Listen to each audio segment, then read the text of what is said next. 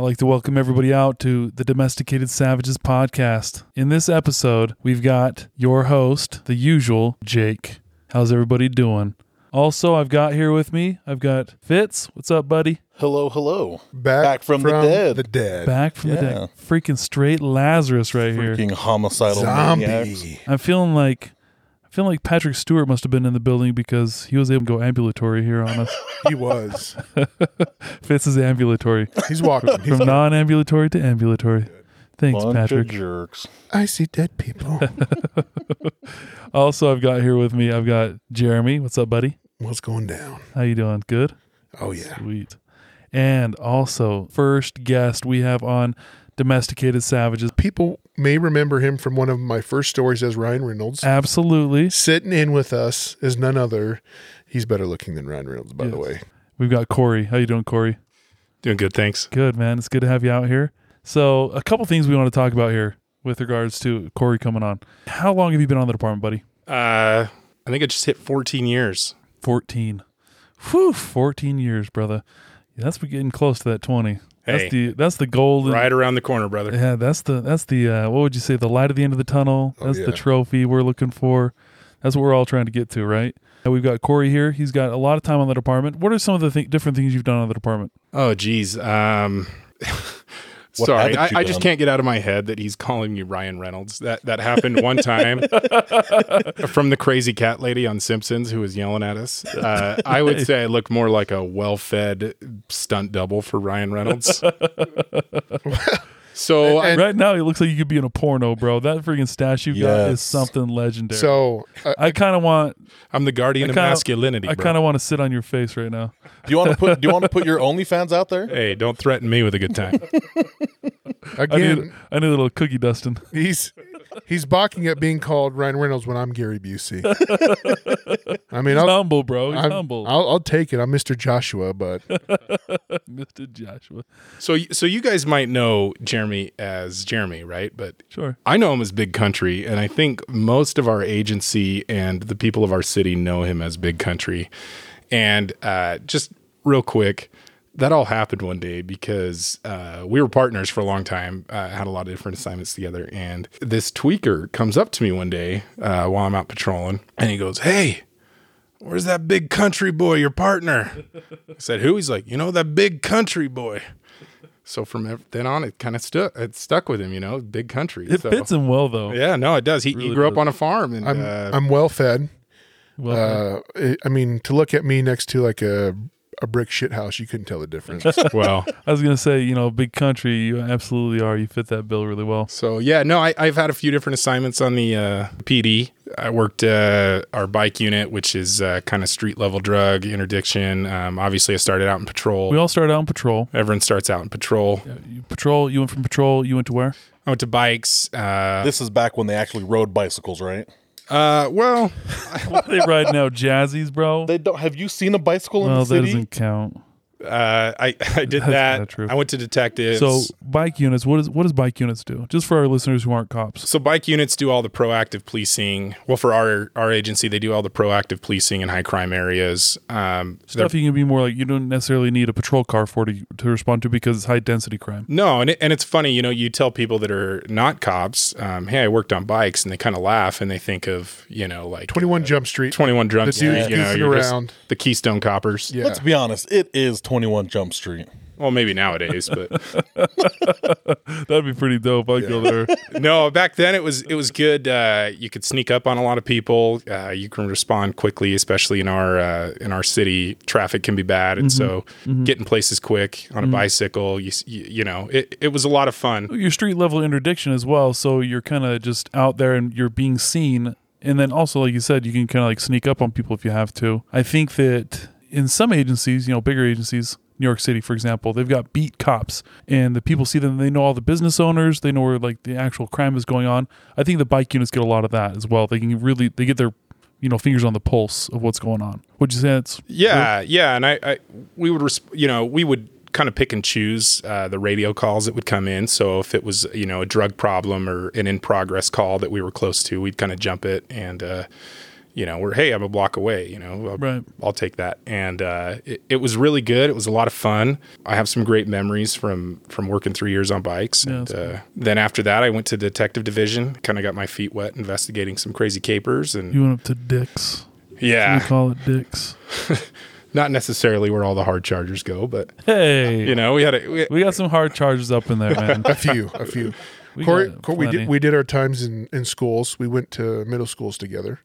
No, yeah, that sounds really. I ended up going to a high school. Define what that means. Yeah. We went to middle schools. So we have a school resource officer, that, bro. A school resource officer program, and back then they used to have 2 officers in every high school, and they were assigned to detective division. So it was a good way to get your foot in the door if you wanted to go into investigations. So I did that for a couple years.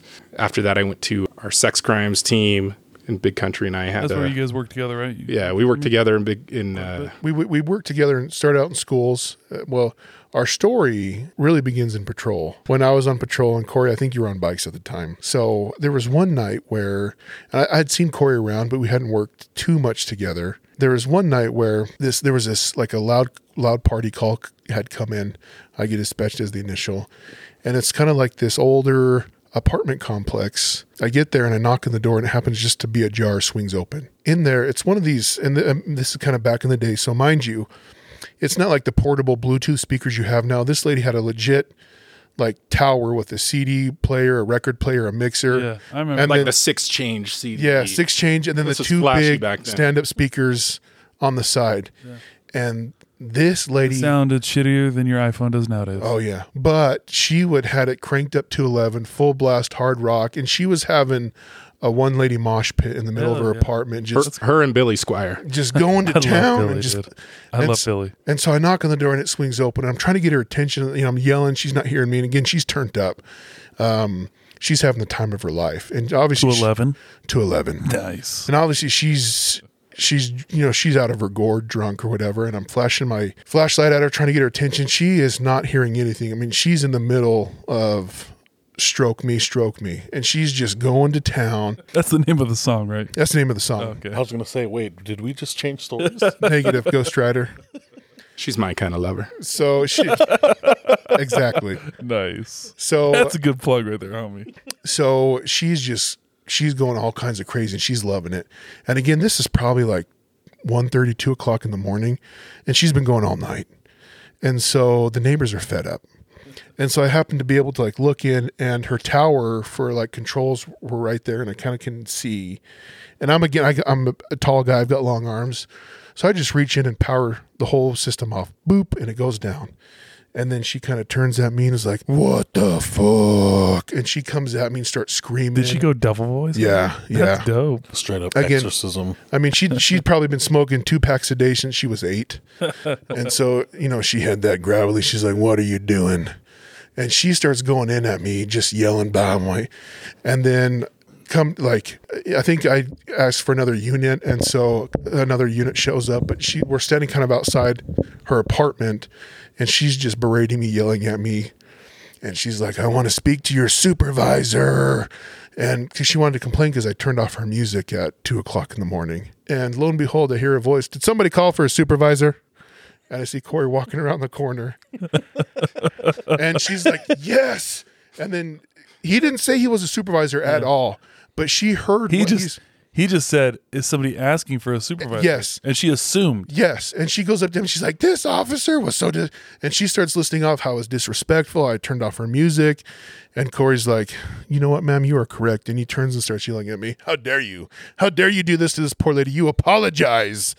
And I'm like, "I'm sorry, ma'am." And he's like, "Okay," and she's like, "Thank you so much. That was amazing." That's my first interaction with Kory.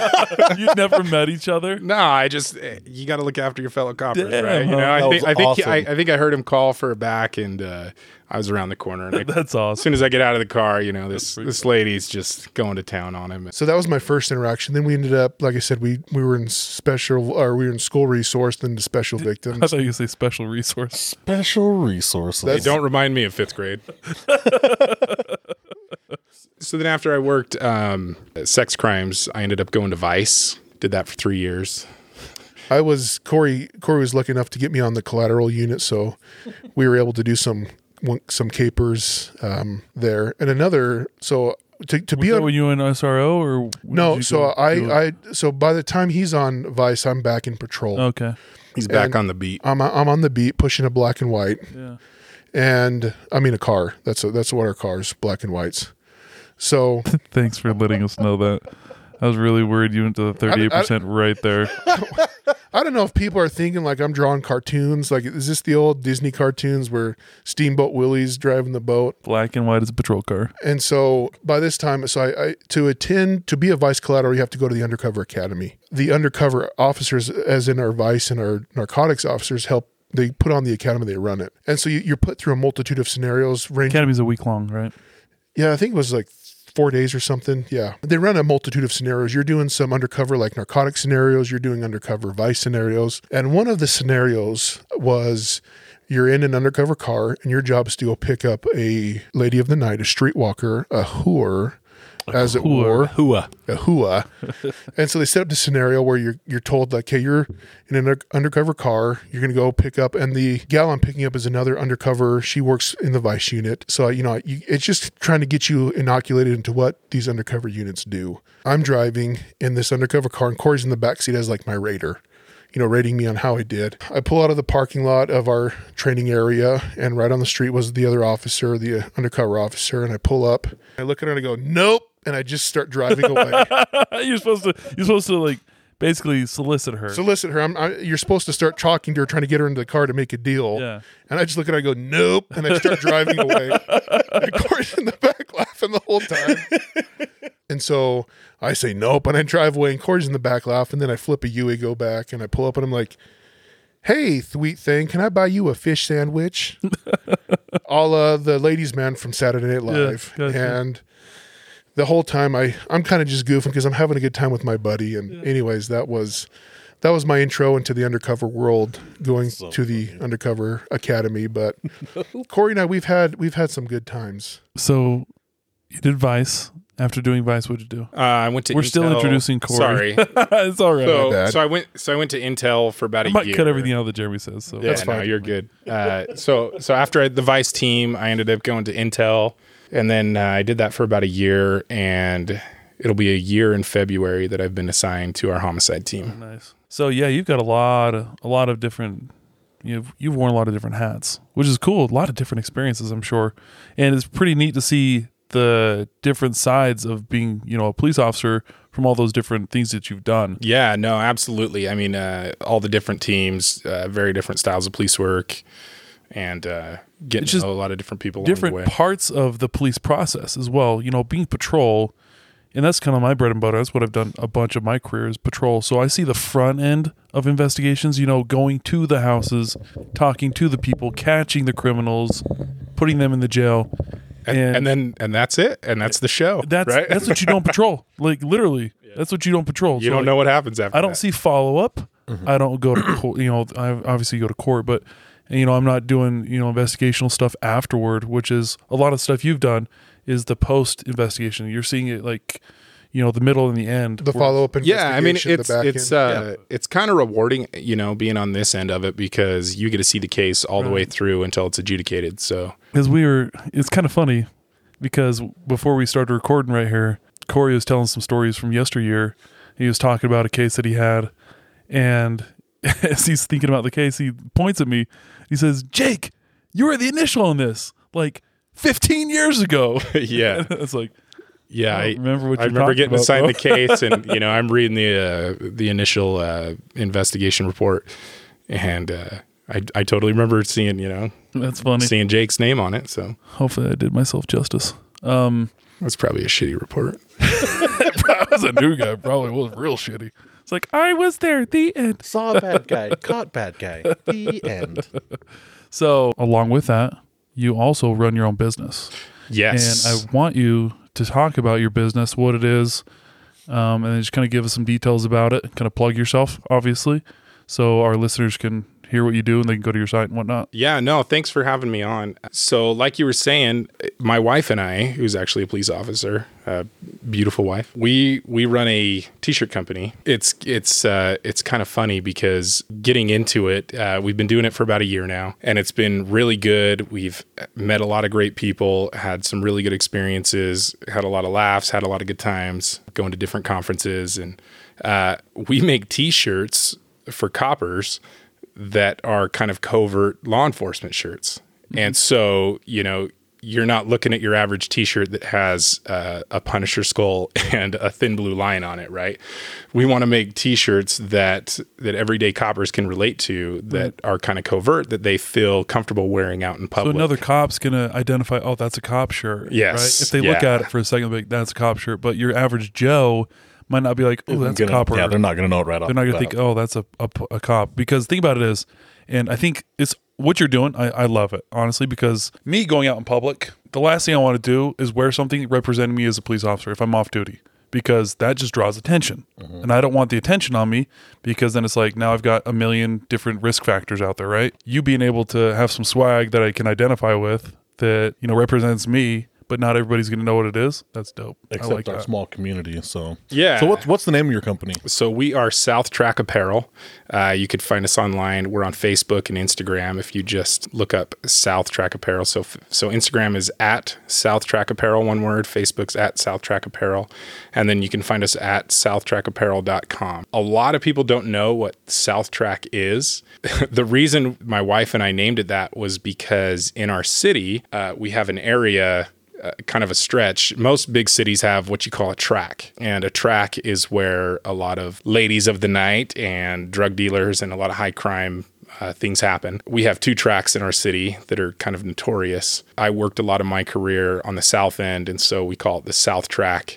And so, you know, a lot of people think it's, oh, is this a racing company? Is it, you know, yeah, whatever, you know. Norm, you would think, is this a racing company? Yeah, so it's been really good, and we're blessed to have it, and we're having a great time every day. We do everything with our shirts, so we design them, we print them, we ship them, and it's just the two of us, you know, running it out of our house. Awesome.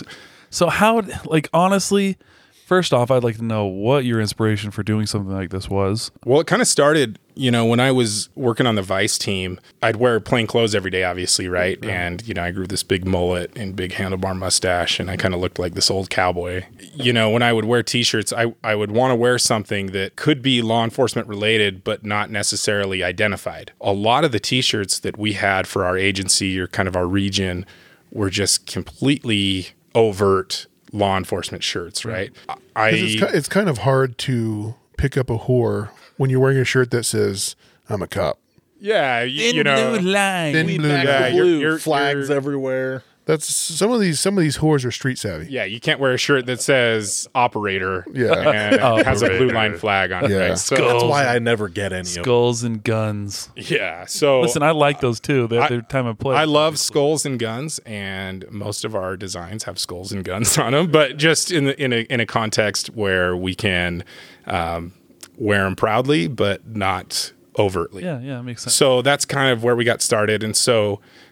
We designed a shirt kind of specifically for our unit. And then after that, when all the riots and all the garbage started to happen in 2020, we ended up designing a shirt, and we kind of sold a ton of them just to different coppers in our agency and other agencies that helped respond, fire departments, sheriff's offices, you know, our highway patrol, things like that. And it just kind of got me thinking, hey, we could do this, kind of do some designs that are very personal to us. You know, I had ended up reaching out to a buddy of mine who works in Southern California for an agency and kind of does the same thing. Kind of got some tips from him.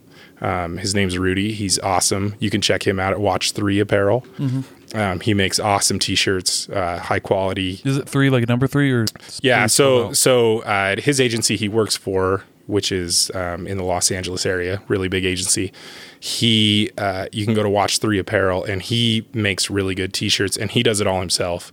And so that kind of gave me some inspiration. Hey, you know, I want to do that here, but I want some designs that are going to be local to our community and to our law enforcement brothers and sisters that we can relate to as well.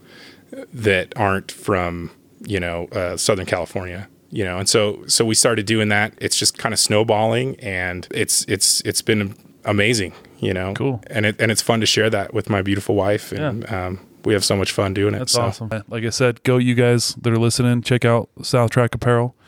We wanted to bring you an episode. In this episode, we wanted to talk about what in the world is going on. That means everywhere. I'm sure you guys, the listeners, have looked around yourselves and said, what the hell is going on? I cannot believe that we're experiencing the types of things we're experiencing right now. I like a site called Babylon Bee. You guys ever listen to Babylon Bee or read Babylon Bee stuff? Oh, yeah. So they do a lot of satire. All their stuff's satire. It's funny because they made a video recently where they're talking about how the world is getting so strange that a lot of the stuff they've done in satire in the past is coming to fruition now. So satire a couple years ago is now reality. Almost in an unrecognizable world that we're living in. So I think that as police officers, a lot of the crap that we've dealt with over the years has been strange, but I feel like it's getting even more strange nowadays. So I wanted to tell some stories, obviously relating to that topic in and of itself. Can I tell you something? Yeah. I'm actually a third generation copper. Actually, I did not know that. It's kind of weird, but I remember growing up hearing a bunch of stories from grandpa and from dad and stuff that the weirdest shit happens to people. Yeah. And nobody ever hears about it. Yeah. And I kind of didn't believe it until I started experiencing it. Yeah, so it's serious. It's going to be fun. It's funny so you're a third generation cop. You're a second generation cop. Are you the first generation cop? I'm a first generation cop. I'm about fourth generation trailer trash, but first generation cop. First generation cop. Yep. That's so me. 4 generations ago, they moved into the trailer and they just haven't moved out yet. Yep.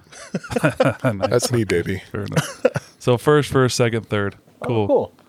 And it started with your grandfather. Yes. The captain. Yeah. We called him the captain. Rest his soul. He passed away a few years ago, and he was in the Marine Corps, World War II, Iwo Jima, came back, joined the PD, did 30 some odd years, and, was a legend. Back to what's going on in the world.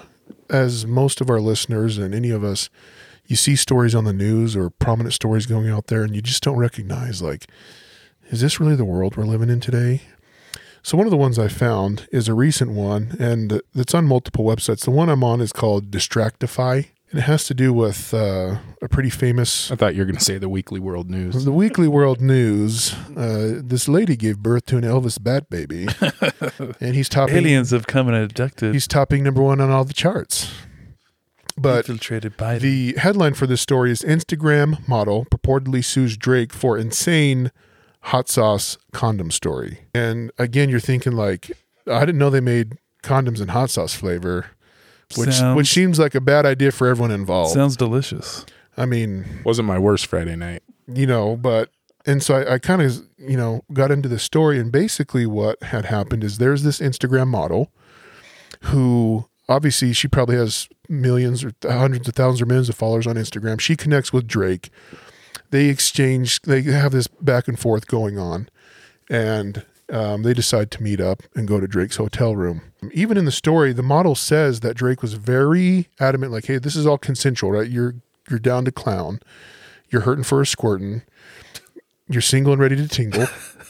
And I think it's ready to mingle. No, tingle, baby. Tingle, baby. Gotta get those tingle berries. So they...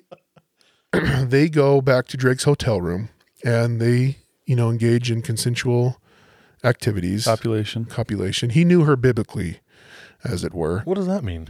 In the biblical sense. They What's the Bible? He had carnal knowledge. He has full carnal knowledge. Is that like a carne asada? It's exactly like that. Yes. Except that's the taco you want hot sauce on, not this one. Damn it, you stole my fucking bit. I did.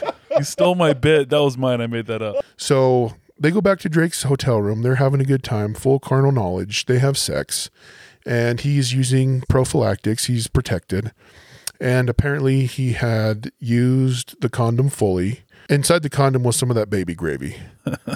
He busted a nut. Some of that man chowder was inside that condom. So like most normal people. Afterwards, he goes to the bathroom to clean up, comes out, and then she hops into the bathroom right away.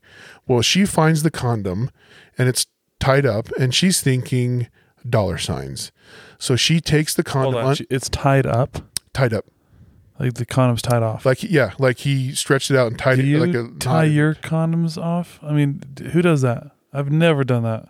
Well, what am I making? Party balloons? Yeah, but I'm not used party balloons. What the hell, dude? Party I'm balloons not a multi-gazillionaire rapper, oh, right. So ties I don't know. It up, whatever. So he ties it off, and so she goes in there, finds it, unties it, and decides the best idea she had that night was, I'm going to use this and put it inside me, hoping maybe she would get pregnant or some sort of. Anyway, she's not thinking correctly. Well, no, she's thinking she sees those dollar signs, dollar bills, cash money, dollar bills, whether it's.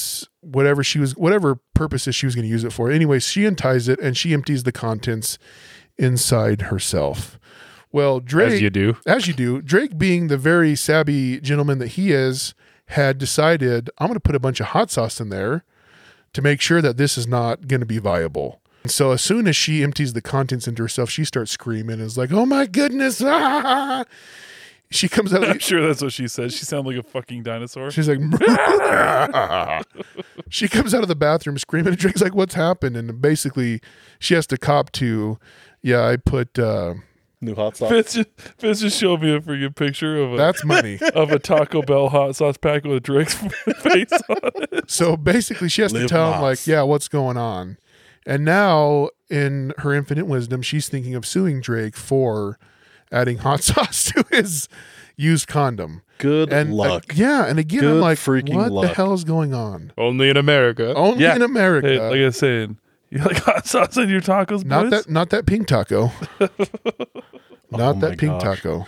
The tweets and stuff coming out on this are hilarious. But again, not only did she have the audacity to try and bamboozle him and get some sort of monetary compensation for her efforts, now she has the audacity to sue him, like, this is your fault. You're the reason that I have a yeast infection from hell. You made me put hot sauce in my vagina. Is that real? Yeah. It's all over the internet. Google it. Google it. It's all over. Internet is a very trustworthy source. If it's on the internet, it's true. You can't put anything on the internet that's not true. That's one of those things. I read it on Babylon Bee. It was actually reported by Elvis. He's come back and he's out of the he's back from the dead. Oh yeah, Tupac. Elvis and Tupac. Yeah, they have their own little news station now. Them and Princess Di. Yeah. Being a cop, I had no. Like that. How dare you? Being a cop. And going on some of these capers, I had no idea how many people pee in jars and buckets and save it. Yes. Leave it all over the place. So weird. And why? Why in your right mind would you're like, I really got to go. This mason jar looks great. Let's put the lid on it and let's stack it in the corner. Instead of walking 20 feet down the hallway. Yeah, exactly. Right. And we've all been there. It's so weird that people do that kind of stuff. 90% of people, when they die naked. Oh, yeah. That's an absolute fact. I feel like a lot of the deaths that we go on, patrol call us out and say, hey, we need a detective to come look at this. Yeah. They're always naked. Maybe they're just pulling a prank on you. They just undress everybody before you get there. Well, I hate it, all the dead. Middle of the night, and it's like, hey, we got this weird. Is it the same person going from death to death? Yeah. The same dude? It's just patrol they have a policy that says they must undress the people who've died before Kory shows up on scene. Going back to the pee thing, the pee bottle stuff, when I was in the Marine Corps and we were over in Iraq, we had a couple guys, so we had like a little miniature wooden house. We housed a squad in each one, so you had like 12 Marines in one little makeshift houch or little hooch. And so our bathrooms were kind of on the other side of our little combat outpost, about the size of a football field. And because it was so hot, we were right there in the middle of summer. A lot of guys would pee in bottles, right? And then at the end of the day or whatever, when you leave, a bunch of them would, you take them and you dump them in the dump outside or whatever, which was kind of weird. I never did that. But we had why did you pee in a bottle? That's not part of war zone, dude. Because guys didn't want to get out of their bed and go all the way to the other side. Granted, it wasn't a big combat outpost. That's the beautiful thing about being a dude. The world is your urinal. Yeah, so we had very specific ways that it was set up for hygiene purposes. I mean, we had We had like 100, maybe 180 dudes living on this little combat outpost the size of a football field. We had like the big, like 1 liter old school water bottles. And then we had normal like Gatorade bottles. So when I was there, I was a fire team leader. So I had 4 guys that were underneath me. I had 3 Marines and then I had our Navy corpsman, our doc with us. So one of my guys finds a bottle under his little bunk bed thing. And thinking that it's his Gatorade bottle, he goes to take a drink. Well, he immediately starts spitting it up and he goes running outside. And I'm like, what the fuck is wrong with this bitch? Like, so I go running out after him, trying to find out what's going on. And he's just projectile vomiting all over the ground. Did you ask him if he wanted a Tic Tac? He was, sir. He was a casualty of war. And he was. How did Billy Bob die in Iraq? He wasn't just like, he didn't like sip it. He was like chugging it. He was thirsty. Yeah, because we had just come back from a foot patrol. Sure. So we were out for like 2-3 hours, you know, in the hot ass sun in Iraq. So he comes back and everyone's, you know, shedding their vests and everything. And this dude just starts chugging and just. About halfway through just spews it up and goes running out. So thinking that there's something medically wrong with him, I go running out after him and I yell for the doc to come with us. And so me and him and this puking Marine are out there and he's just puking his guts out. And finally I'm yelling his name. I'm like, dude, what the freak is wrong with you? And he looks at me and he has tears in his eyes because he's throwing up so much. And he's like, Corporal, I think I just drank somebody's piss. And I was like, I'm sorry, what the fuck did you just say?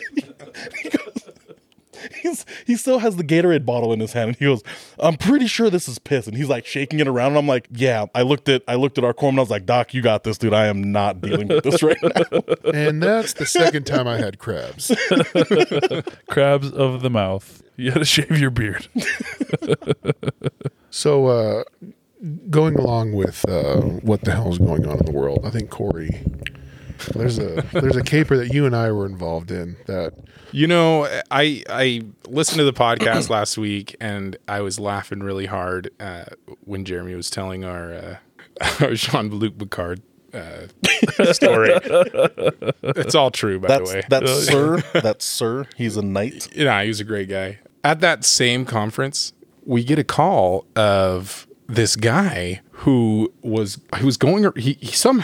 finagled his way into the green room, like where all the celebrities were, right? And he's soliciting prostitutes for the celebrities. And everyone's like, get the hell out of here. What are you doing? You know, and they're saying, hey, this guy's here. He's acting really weird.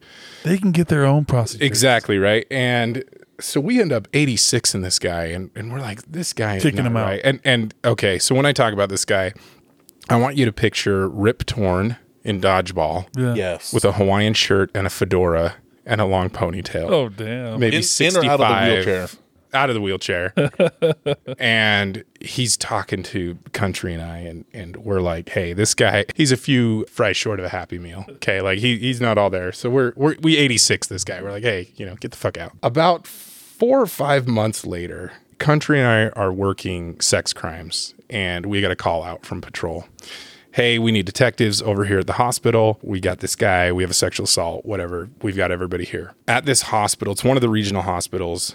I had no idea this unit existed, but it was like a unit for old people that are committed. So people that are a danger to themselves or others, that are geriatric, right? That are older people and it's a special lockdown unit. You know, they can't leave. They're under 24-hour care of a doctor. Because they're going senile. Yeah, and I mean, they might have mental health problems and all kinds of stuff. So we get there, and essentially what happened is Rip Torn, obviously not the real Rip Torn. The same guy from the conference. One of the nurses had walked around into this lady's room, and this lady's bedridden. She's got a lot of medical problems. And I think she like had severe dementia or something, right? Like so, she didn't know which way was up. She was like on 10-second Tom on like 51st dates. Like you'd be like, how's it going? And then 10 seconds later, she wouldn't remember anything. Mm. She's gone. So the nurse comes around the corner, and this dude is on top of her, right? And he's got her gown up. He's got her gown up, and he's sexually assaulting her. So they stop the assault. They want to call the police department. They need this investigated. And so we're like, okay, who's your suspect? And it's this guy. And so Jeremy and I go take a look at this dude, and he's sitting in a chair, and we're like, holy shit. this is the dude we 86'd from the conference. Like, this dude was committed by a doctor. You know, somehow he goes into the hospital. He starts telling the doctors in the ER that he's a doctor. And he says, he's, what did he say? I'm a psychiatrist and a bicyclist. He says, I'm a psychiatrist, a psychologist, a bicyclist, and a transplant surgeon. And a philanthropist. And so this is the dude, right? So we grab him, we throw him in the car. We need to talk to him. You know, we want to interview him at the PD. And so they get him, and he's wearing a button-up shirt, with suspenders on his hospital scrubs gown, the pants, and his penny loafers with his ponytail. Right? Wow. So we get this guy in the box. He cuts an image. Oh, yes, bro, this is a caper, right? So we end up we get in the box with this guy, and we start talking to him, and he goes off about how he met this lady at the local sports club. We don't even have a local sports club. And he knew her husband. Like the YMCA. Yeah. No, it was like, he says, oh, well, yeah.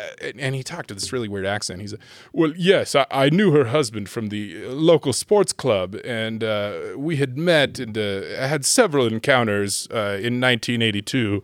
And, you know, we have been off and on lovers ever since. And, you know, we're pretty much trying to, like, you know, get this out of him, right?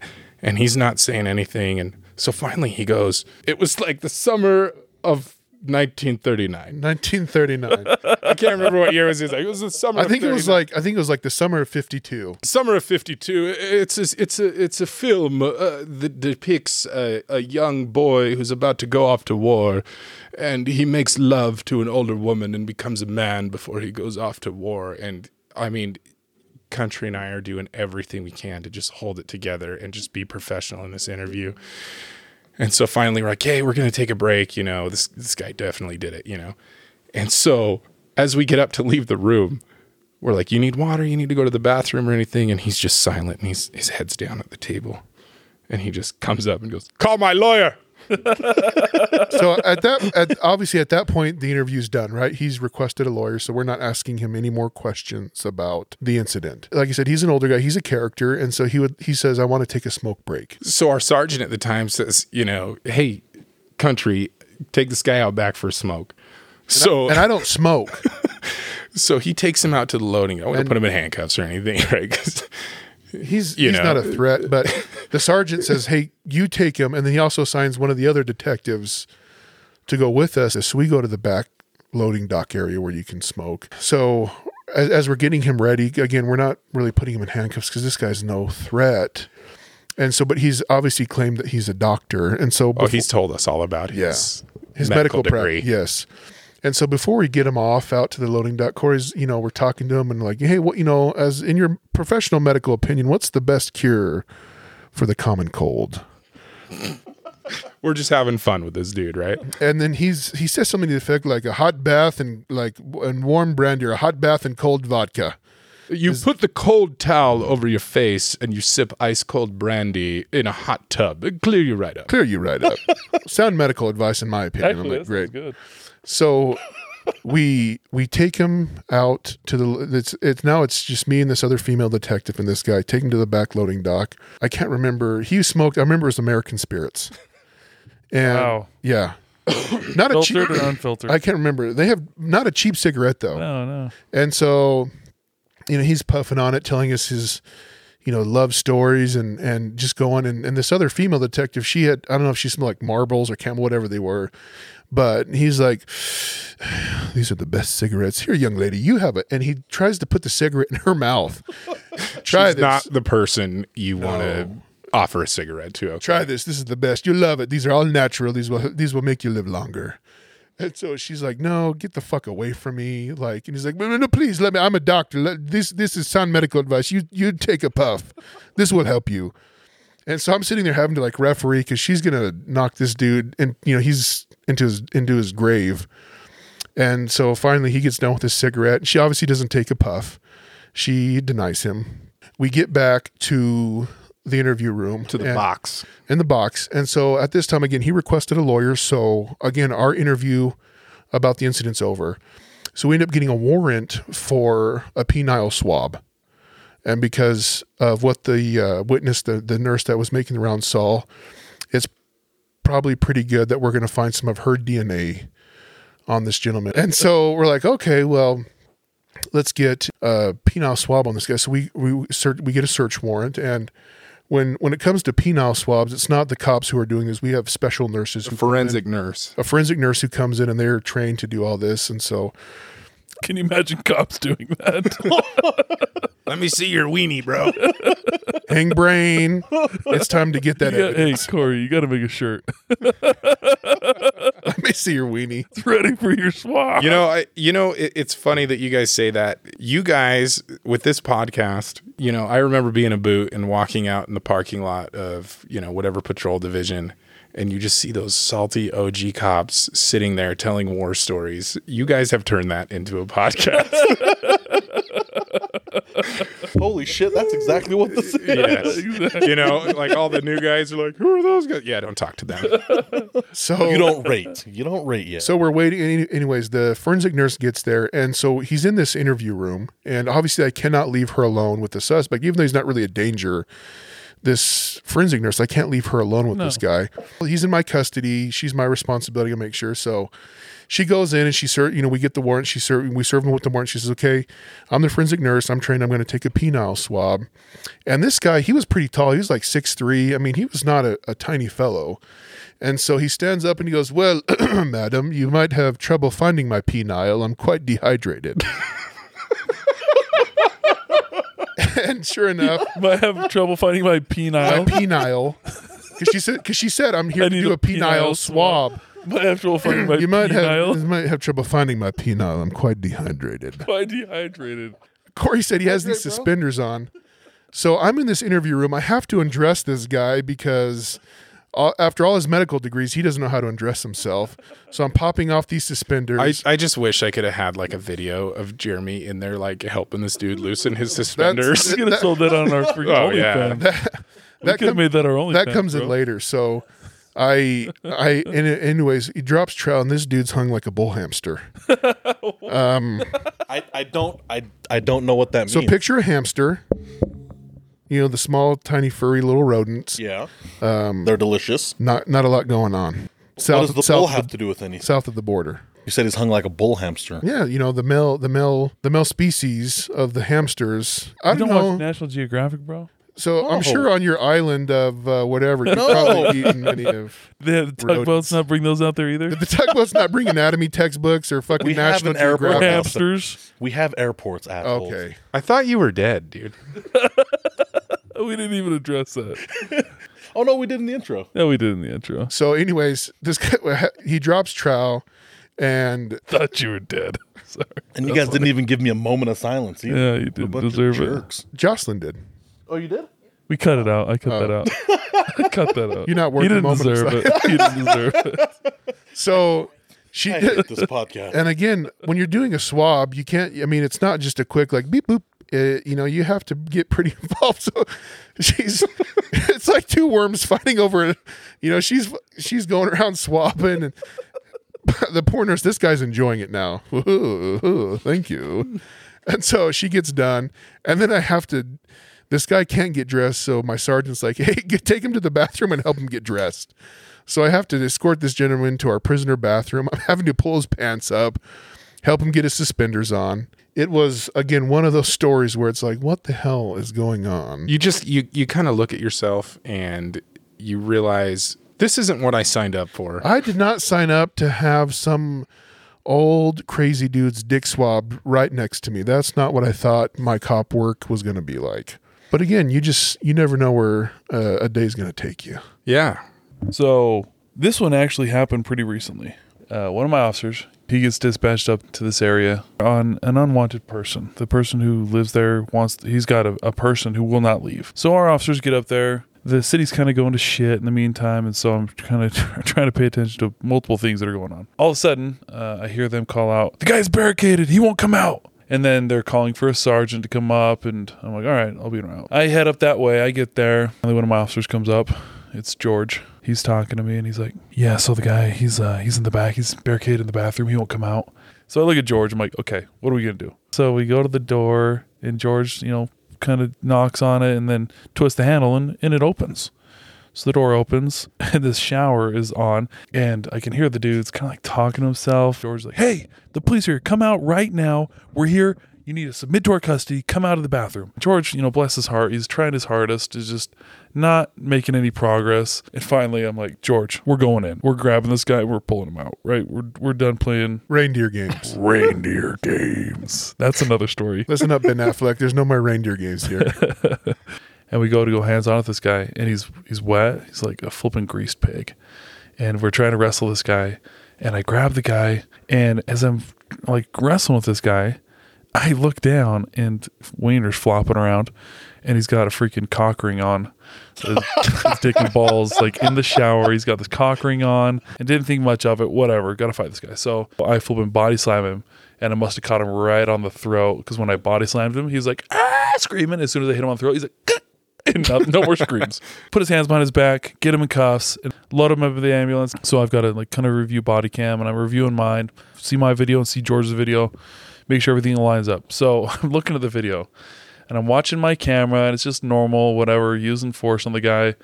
And then I'm like, hey, George, let's watch your camera, see what kind of angles you got, see what you see. And we turn on George's camera, and no shit, it looks like point of view on the dude's dick the whole time. It's a snuff film, and all you're seeing is freaking balls and ass. Hold on. It's like point of view right on the dude's dick. And I'm looking at George. I'm like, what the hell were you focused on, dude? It looks like George is just staring at this guy's dick for the 5 minutes while we fight him. And I'm like, dude, Jeremy, come check this video out. Yeah. Oh, and so Jeremy starts watching the video, and Jeremy looks at me. What did you say? I was like, what the fuck were you filming? Is this a snuff film? And in the video, it's just screaming blood, dick, balls, and ass. And I'm like, I'm pretty sure this is a snuff film, George. You might not want to turn this in. I don't know what you're doing, but I mean, that's just crazy. And that's kind of like the theme, obviously. This stuff goes on all the time. People are like finding each other on the internet for casual meetups and stuff like that. And granted, if that's your thing, that's fine. Well, we had that murder, right? It's just crazy. What was it, last year? Not we, but there was a murder. Yeah, there was a murder somewhere in the United States of America. Wait. But again, like you said, there's been multiple murders where people, you know, meet on apps or social media or whatever just to meet up like, hey, I don't know you. Let's get together. And it turns out it's like, hey, thanks for coming over. Let me slice your throat real quick, and I'm going to eat your flesh. So again, with what's, you know, the craziness going on, there was a homicide in the city, and this girl was pretty young, mid to late teens. She met this guy. They had actually hooked up, shared a relationship, but since she was not of age, she couldn't really be consensual because he was more than her age. Yeah. So she's at home midday on the phone with her mom. This guy shows up because he knows no one's at home. This girl cut it off. Well, he wasn't accepting that. And so he's like, well, if you're not going to be with me, you're going to be with nobody forever. Goes to their house. She's on the phone. Mom hears the crashing, because she's like, something weird's going on. You know, something crazy's going on. She, the mom over the phone hears this crashing. Line goes dead. Calls us, and patrol responds and gets there. And, you know, kind of looking down the house, and like the back door or something is open. And this girl is just almost gutted, almost decapitated. I mean, this guy just, I mean, almost eviscerated. He was brutal, just killed her. And it was just kind of, you know, I think the families had known each other, but they kind of connected over social media or something. But again, like, you know, this young girl had thought that she's just meeting a friend or hooking up with a friend or whatever, and ended up being the last thing she ever did. What the hell? Like, all just because he got denied, so now I'm going to cut something off. Denied. Seems reasonable. Yeah. We've all been there. In a civilized society. Jesus. Presence that we have of social media, you know, back in the day it was like, hey, little child, come and get in my van. I've got, you know, stranger danger candies. I have some candy. Now that's not a thing anymore, because you meet these people online and they'll chat for, you know, whatever months, and then it's like the guy's like, hey, you're 13, let's get naked. There was one where I think I helped on one of the takedowns, but it was a guy that had been arrested like, was it a month or a couple weeks before? Oh, yeah. So this dude, you know, you talk about social media. I think people just don't realize the dangers of it. You know, when I was working on the Vice team, luckily my eyes were kind of opened to some of the garbage that happens in the world that is a lot more common than not common. But we had this guy, and nobody would have known about him unless we were kind of doing this proactive service of essentially getting online and pretending to be kids and posting profiles on different social media sites. I had posted a profile and on a social media site, and you know, a bunch of people are hitting me up, and the persona that I was being was a boy, and this dude ends up, saying he wants to engage in sexual activity, and he's well aware of me being a child, and, you know, hey, we got to keep this a secret, blah, blah, blah. So he shows up, we grab the guy, really weird circumstance going on. He went to jail. I think he was only in for a few days. Yeah. Maybe less than a week, right? Yeah. So he ends up getting out of jail, and, I'm back to work and kind of doing the same thing, looking for pedophiles. And sure enough, this same dude hits me up again. And I had a different profile this time. But basically the same one. You're a young boy.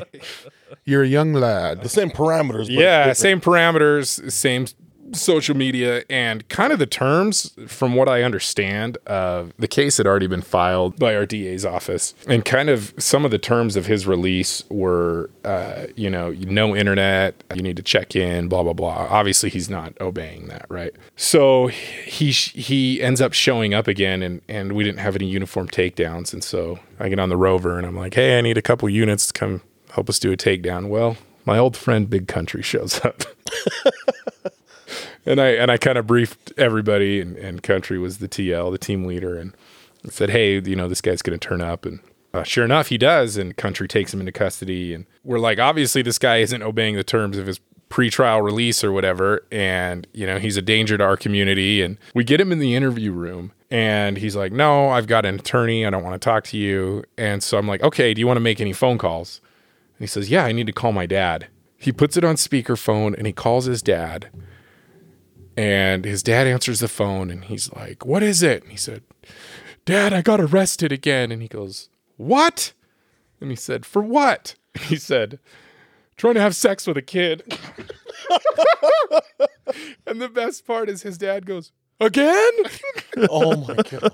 And he's like, oh, you are fucked now, son. Did he say it just like that? No, his dad totally said that, right? And sure enough, I think this was like on a Friday or Thursday or Friday. And I get a call. We rebook him and do all that stuff. And I get a call from the DA's office that said, hey, I just got out of court, and this dude is on his way to prison right now. He pled guilty to everything. And he's going away for a while. So, and the thing is if, we weren't doing that kind of stuff, who knows how many people this guy's victimized, or he was going to victimize, or, exactly. He would have chained a child to his radiator or something, right? And if it puts the lotion on its skin, or else it gets the hose again. And it's just like, what is going on in the world where people are doing this kind of stuff? You ask any of these guys. And to go into that, right, you have some states now that are talking about pedophilia as not being criminal, but it's... No, they're trying to normalize pedophilia. Well, it's just an attraction to a child. I can't control it. I just love children. Something I saw recently on the internet was they were talking about how they don't want to call them pedophiles anymore because it has a negative connotation. Yeah, it is a negative thing. I'm just saying they didn't want to call it because it has a negative connotation. They wanted to say that they are like child attracted. See, yeah. And that's child attracted, not pedophiles. But again, sorry, bro, you're a pedophile. But that's nothing new because back in the day you had NAMBLA. What? NAMBLA. It was an acronym for the North American Man-Boy Love Association. Stop. It was a group, a full-on... Look it up. Google it right now. It's a real thing. If I find this on Google, I'm quitting life altogether. First off, you need to go to pornhub.com. How do you spell that? Do not. How do you spell that? So it's just NAMBLA, North American Man-Boy Love Association. No. How do you spell Pornhub? Oh. I don't know what that is. Holy shit, you're not lying. What the... Just for everyone listening, he's not on Pornhub. He's on NAMBLA. He just Googled NAMBLA.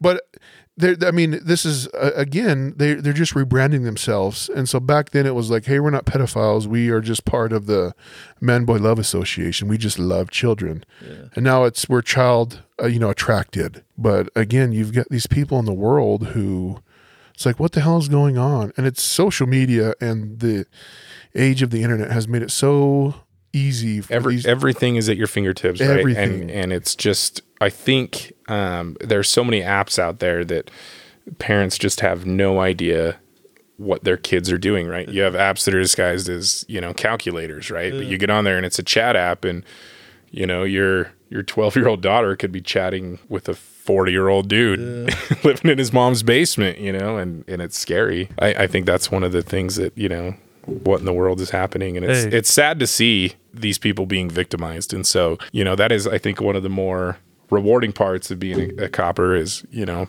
putting these guys away and getting them identified. And so they're kind of on the radar and hopefully not able to do it again. It's funny because every one of these pederasts, they, like, as soon as you get somebody who is almost like an alpha male or somebody who can actually get shit done, like, you get them in the box and these guys are just like the most timid, weak, like, please don't hurt me, I'm sorry. Like, you're like, well, that's why they like to victimize children. Yeah, obviously, yeah. Yeah, the more vulnerable of our population. And so, again, you know, this is the shit that's going on in the world today. In what frame of mind do you think you're going to go to the general public in the United States of America and try to normalize physical sexual attraction to a minor? Because I'm telling you right now, look at what they've done in the last 10 years, normalizing the shit that they've normalized.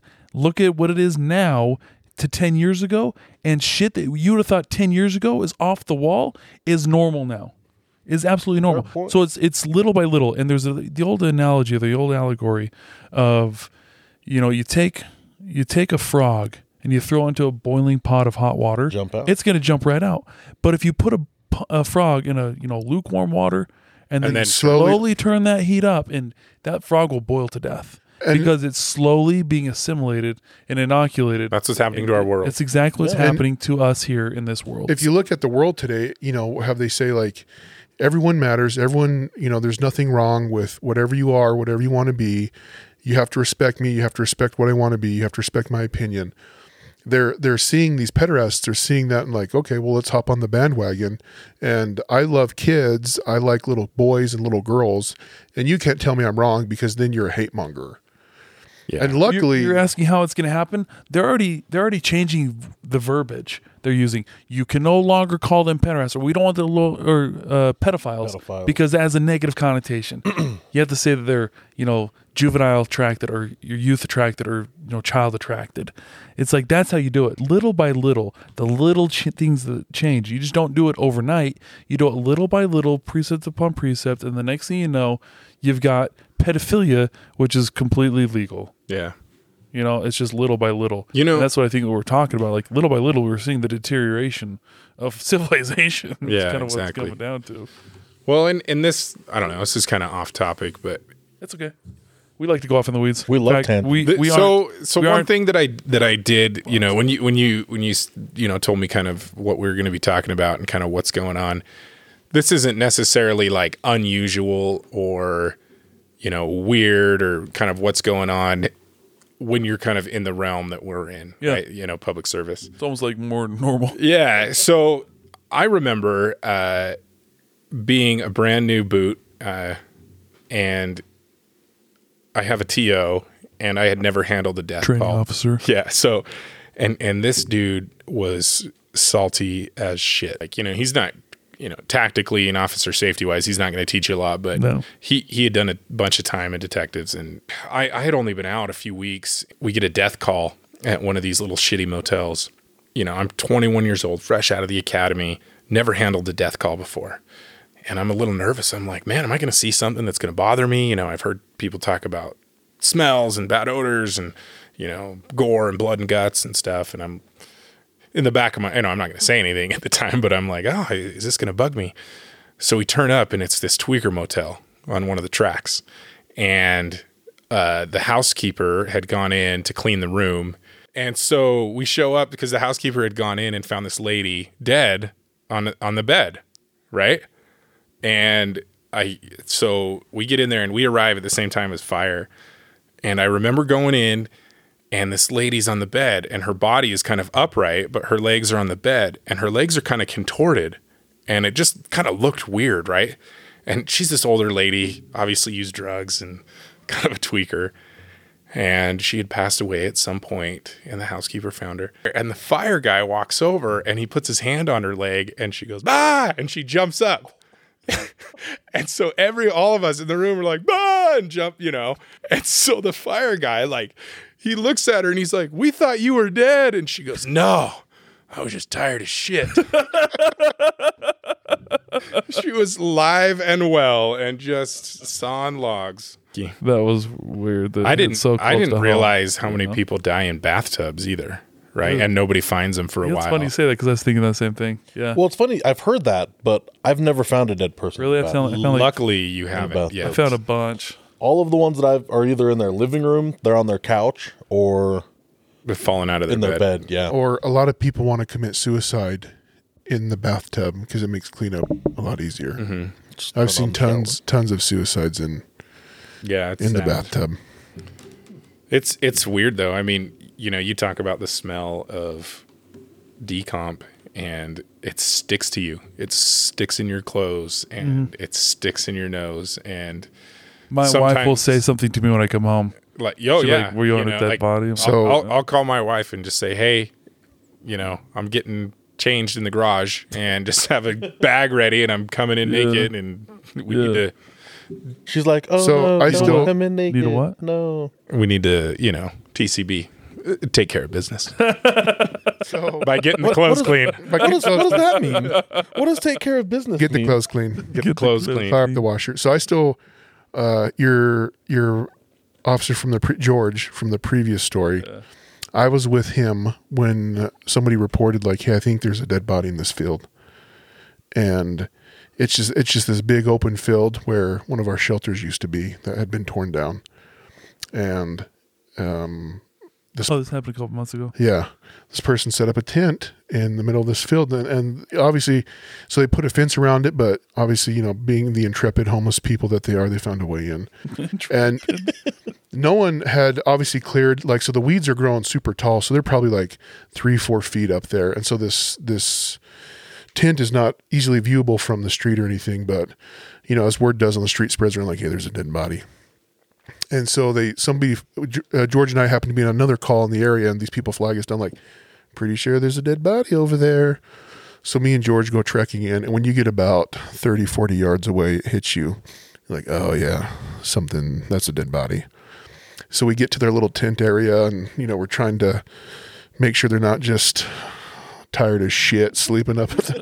We start like knocking. You start rubbing her leg? No, you couldn't get that far. Are you alive? So this person had probably been dead for probably like 2 weeks in this tent, and it had kind of gone through a heat wave, and so, you know, even in a tent during the heat, it gets pretty hot, and you know, it's kind of start hitting the tent. "Hey, you know, police, you in there? You alive? You're okay?" Well, the tent flap had kind of been like left open, so he kind of hunched down. And you see some legs.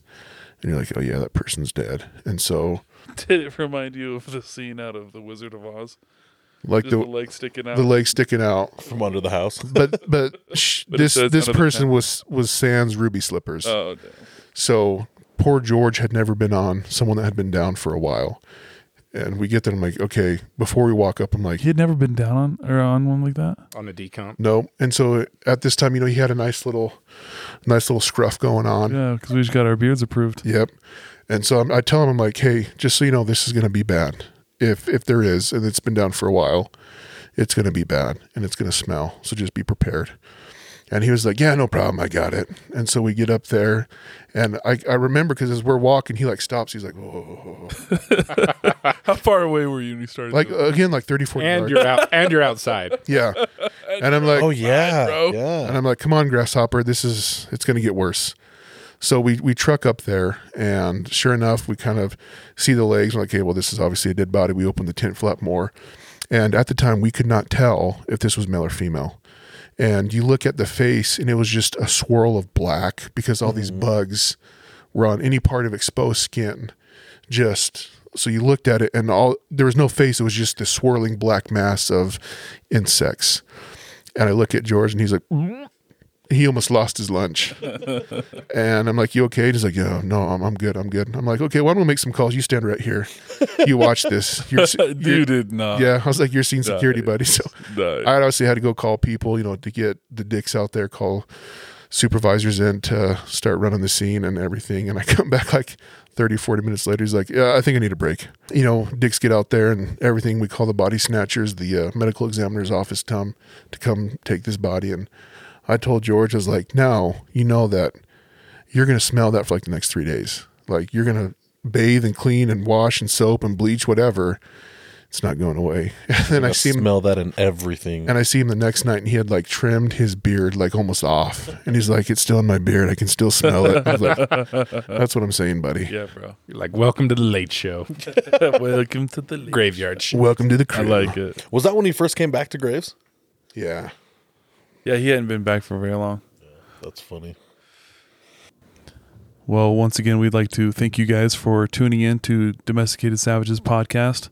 Appreciate you guys listening here. We do it for you, the listeners. You can find us on all our normal social media pages. Find us at domesticated_savages on Instagram. Find us at Domesticated Savages on Facebook. Find us at Cop Savages on Twitter. And always go to our website, domesticatedsavages.com, for that. Once again, I'd like to welcome Kory for coming out and being on this podcast. It's been awesome. Been a pleasure having you out here, buddy. You got some great stories. You're fun to chill with.